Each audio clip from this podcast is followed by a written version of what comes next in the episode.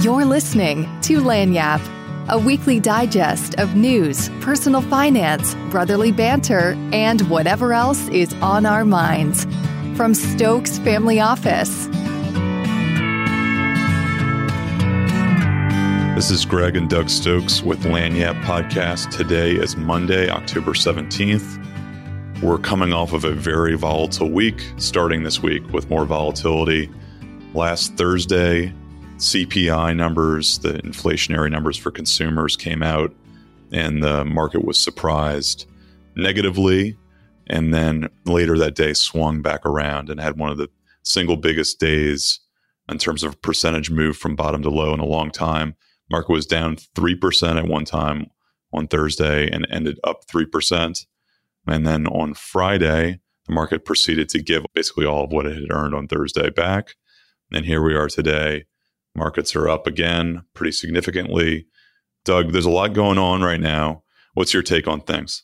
I just think it's a very fragile market. I don't think volatility in the way that we're seeing it, whether positive or negative, is a good thing. I think investors are on edge and trying to figure out if and when there's going to be a bottom. But with volatility, you know, markets are up two and a half or three percent today. They were down two percent on Friday, up three percent on Thursday. It's very difficult for somebody that looks at this on a daily basis to gauge any sort of bearing as to where things are going. From an investment perspective, your and my day job is not to look at this on a daily basis. It's really to help people look at this from a longer term perspective. So we look at days like today and like Friday and Thursday, and it's just crazy, but it shouldn't have any sort of bearing as to how we're doing things. It's just very difficult from somebody that's just a casual observer and an investor and a client of ours to really feel any confidence around you know, where things are going. That's really the difficult conversations that we're having right now. It's people are asking for advice and you know what do you do in these types of situations or what do we think and it's really hard to have any sort of educated guess as to what's going on out there. Yeah, I mean, it's been a brutal year. Is the way that I would describe it from a total return standpoint. And this news is starting to get disseminated to the, the public at large. I saw on the front page of the New York Post, this is a tweet from Sam Ro. It says, Your average 401k is down 25%. So from highs. So I think people are seeing it that are, you know, your people that are involved in the management of their money, but it's also becoming something that's prevalent in society as well too, how crummy things have been and, and how brutal this year has been. Just from a pure historical standpoint, bonds are off to their worst start ever. At the beginning of the year, the 10 year treasury was like half of a percent or something like that. And on Friday, it touched 4%. So when yields go up like that, prices go down. Usually, what happens when you have a sell off in the stock market is the bonds basically serve as like a hedge and can buffer the volatility in the stock market side of the equation.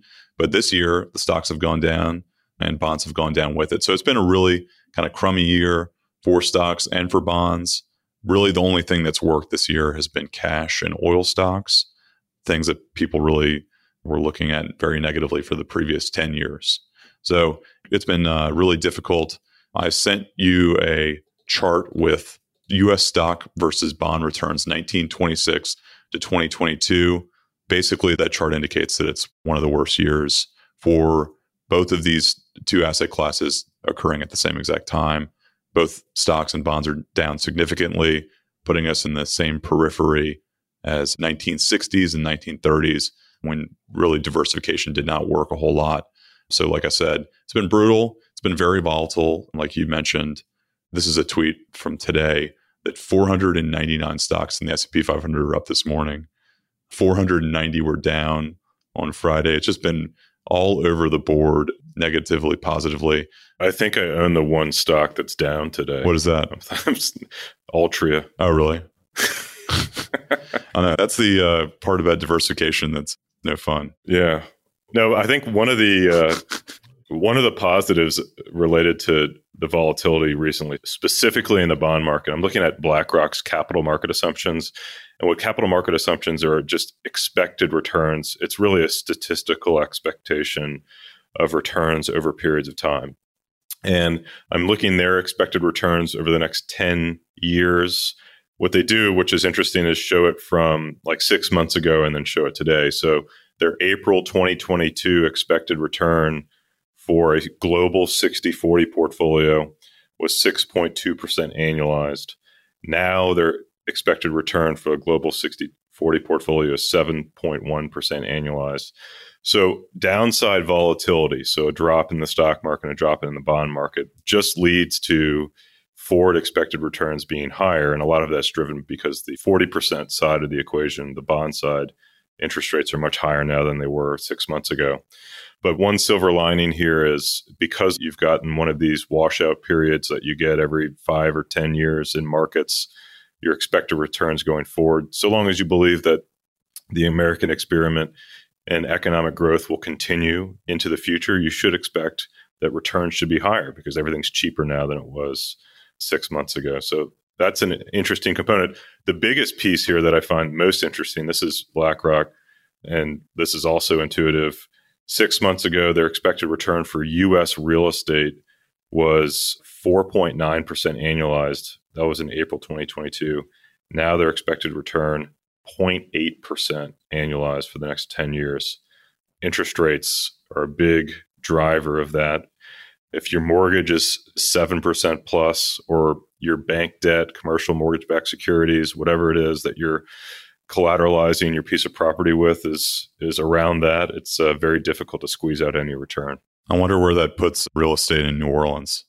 If average national is going to be 0.8%, not looking to. Uh, it could be a value play. I doubt it. exactly.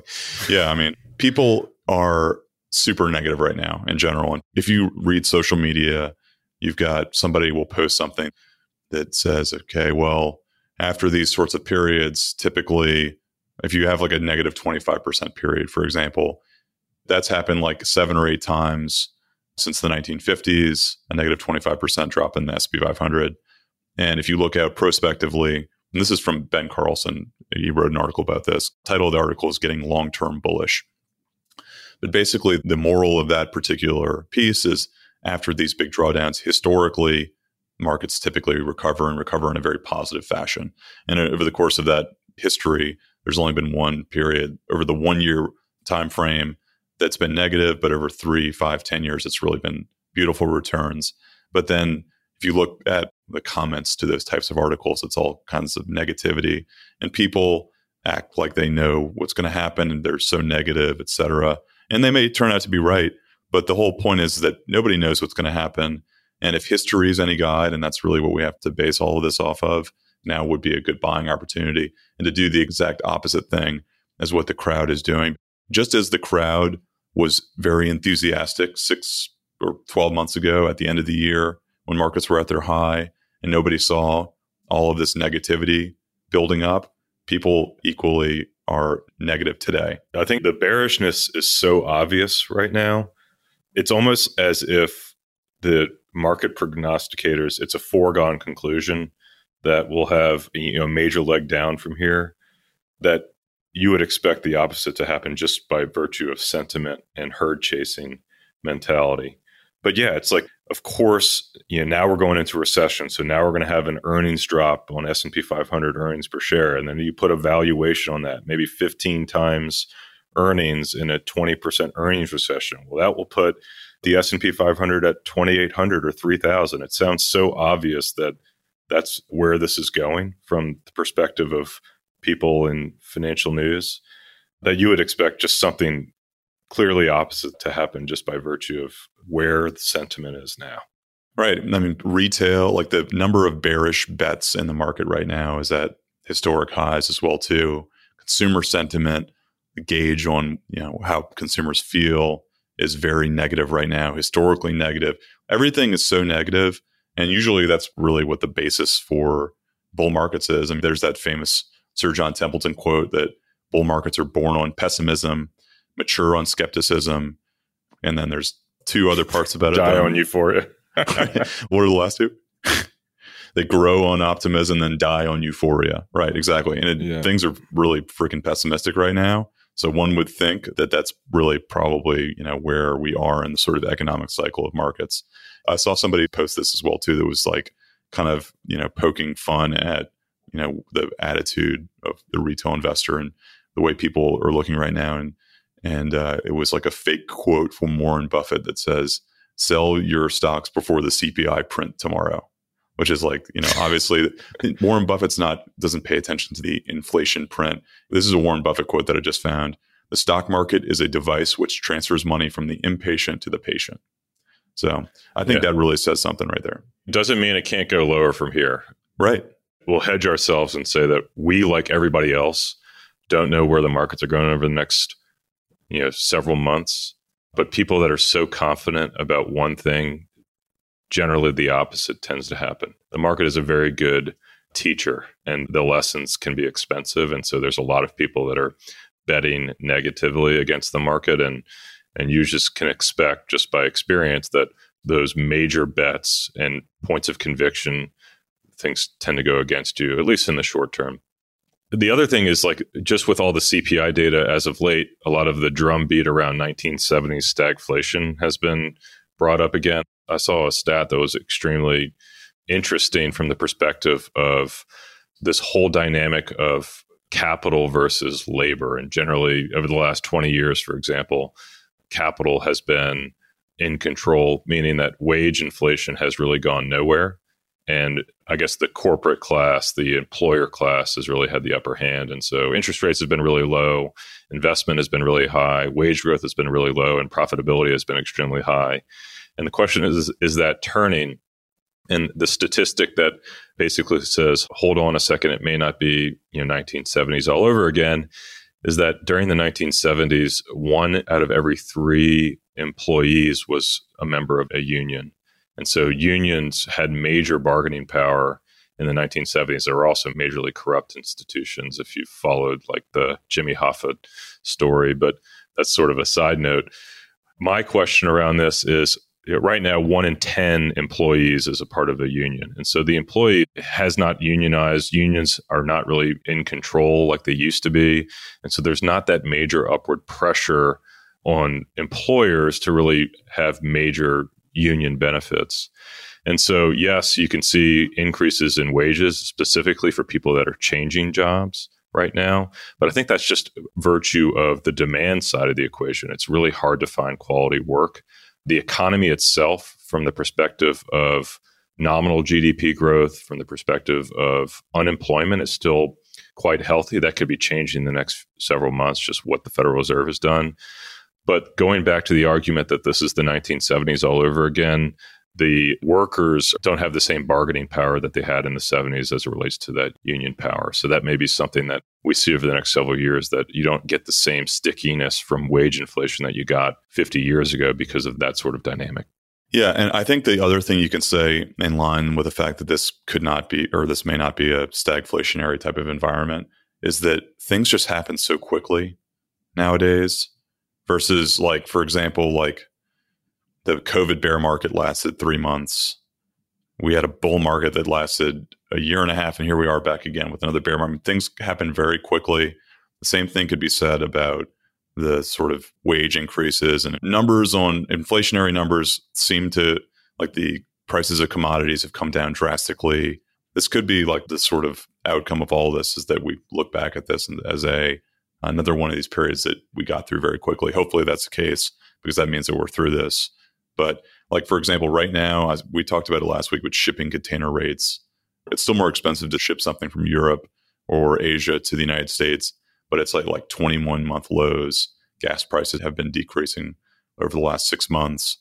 Vehicle inventories are at their highest point since June of 2021.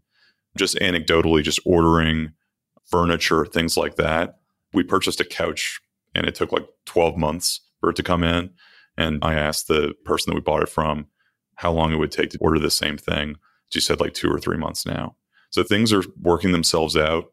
There's always stickiness associated with with this, and it's just the nature of capitalism to try to continue to make money. And if the consumer's comfortable with paying a higher price, then so be it. But I think eventually this is going to wash itself out, and that's my sort of base case. And hopefully it happens sooner rather than later. And that sort of theory behind things moving more quickly than they did in the past applies, and that would be the case. Yeah, I also think a large part of core CPI is related to shelter. and housing. Yeah, like owner's equivalent rent. Can you go into that a little bit more, Doug? Yeah, essentially, the problem with CPI is that, specifically as it relates to rent, is that it's very difficult to get data from the market as to what renters are paying. And so, owner's equivalent rent is a measure of how much money a property owner would have to pay in rent to be equivalent to their cost of ownership. So, it's not necessarily what people are paying in rents, it's a reflection of the fact that people have been buying houses at a very appreciated rate over the last couple of years. And so, they would have to rent that house out for X amount of dollars in order to recoup the increase in the value of the home.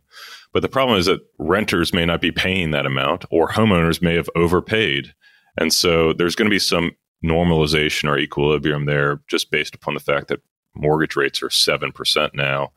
The value of those homes are just not what they were 12 months or 24 months ago. It doesn't mean that there's going to be a major crash in housing. Actually, I would expect that people are just going to hang on to their house and not sell it because they don't want to give up their 3% mortgage to get a 7% mortgage. So you may just get this period of very low inventory while rates sort of work themselves out over time with what the Federal Reserve is doing. But that whole idea that rent is going to be increasing at a substantially higher rate just to reflect what people overpaid for houses the last couple of years just may not materialize and that rents may just come down. And so that's just a major lagging effect that the Federal Reserve utilizes in its uh, assumption for you know what the home would rent for. I would expect if we if we get an increase in unemployment, which it appears the Federal Reserve is trying to do, to slow down the job growth because that's pushing wage inflation up, that rental market would come down pretty drastically. And that would be the big driver of CPI is just generally rents slowing their growth or even uh, deflation in rental prices. So, Doug, what happens if Putin nukes the Ukraine and we have a nuclear war. Is there any sort of uh, investment plan that you can utilize in that particular case? Yeah, this is a great story. And I'm just going to read this story instead of explain it.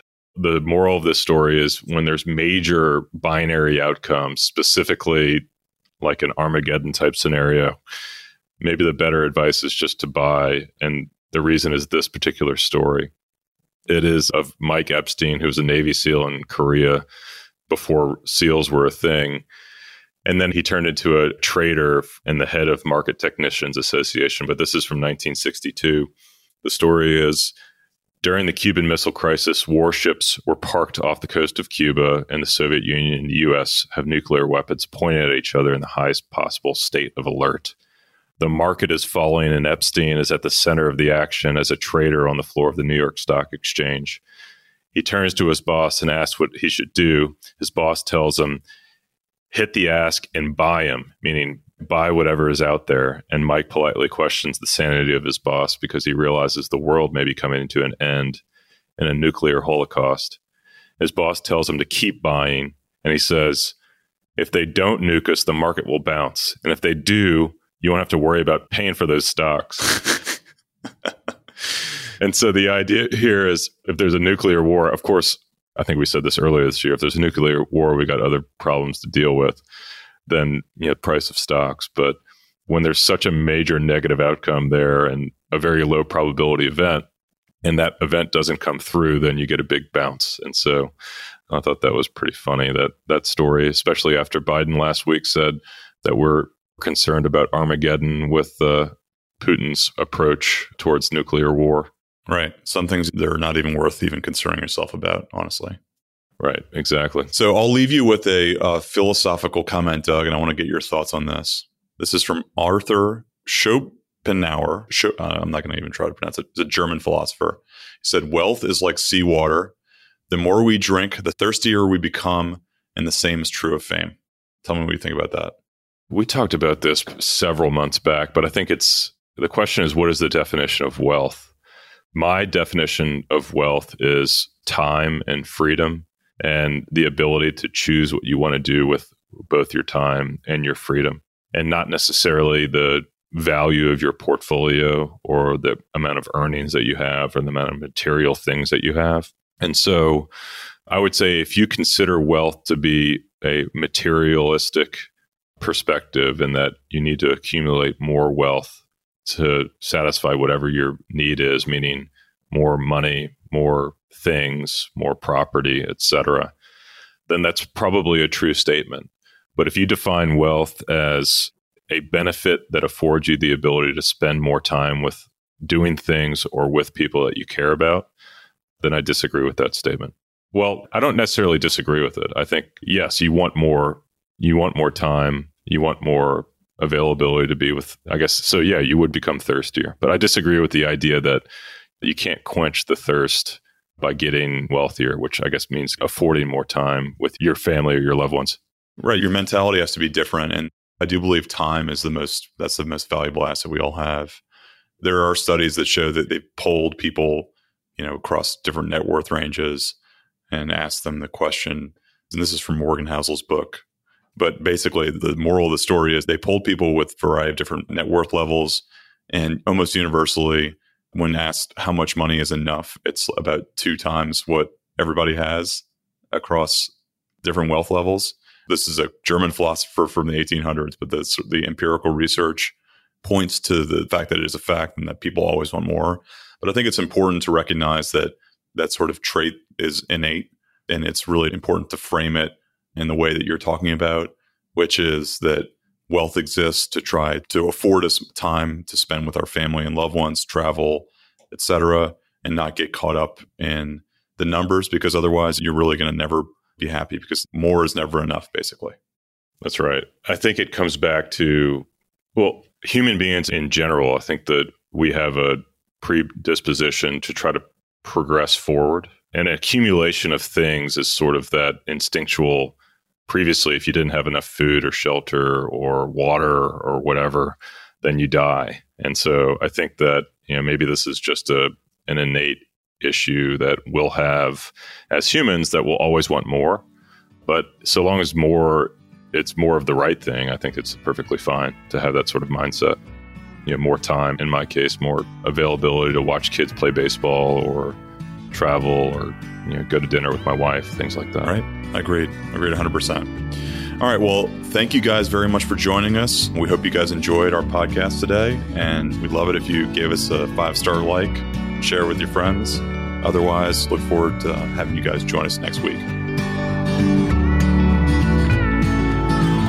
Thanks for listening to this episode of Lagniappe. This podcast is brought to you by Stokes Family Office and produced by Reverb. If you liked this episode, consider sharing it with a friend. You can subscribe to future episodes in Apple Podcasts, Spotify, or wherever you listen to podcasts. For more information about Stokes Family Office and Lagniappe, visit us at stokesfamilyoffice.com.